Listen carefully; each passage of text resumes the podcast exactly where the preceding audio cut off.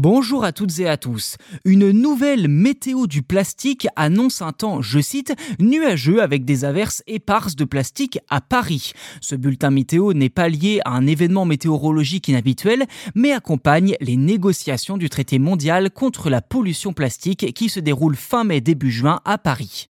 L'initiative d'un traité mondial contre la pollution plastique découle d'une résolution de l'Assemblée des Nations Unies pour l'environnement en mars 2022. Depuis, des négociations ont été entamées impliquant 193 États et devraient durer deux ans. L'objectif est de parvenir à un texte couvrant l'ensemble du cycle de vie des plastiques, de leur production à leur consommation et à leur fin de vie, selon le ministère de la Transition écologique. Dans ce contexte, la météo du plastique est une initiative de sensibilisation réalisée à travers des affichages à Paris et sur un site appelé The Plastic Forecast. Elle est organisée par les chercheurs de la fondation Minderoo, une organisation philanthropique australienne.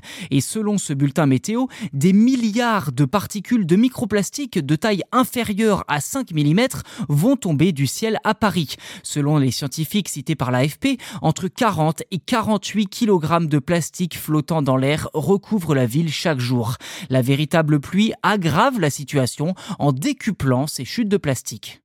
Pour obtenir ces prévisions, le Plastic Forecast combine des études sur la dynamique du plastique dans l'atmosphère avec des prévisions météorologiques traditionnelles pour anticiper les pluies de plastique quotidiennes. Le plastique est le troisième matériau le plus produit au monde après le ciment et l'acier. Environ 460 millions de tonnes de plastique sont produites chaque année selon le ministère de la Transition écologique.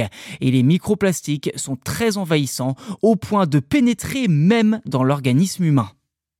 Voilà pour cet épisode. N'hésitez pas à vous abonner au podcast sur votre plateforme d'écoute préférée si ce n'est pas déjà fait. Je vous rappelle que c'est gratuit et qu'en plus, grâce à cela, vous serez les premiers informés lors de la sortie des futurs numéros. Et n'oubliez pas qu'en faisant ça, eh bien, ça nous soutient grandement dans le développement de ce podcast. Merci beaucoup pour votre fidélité et à très vite.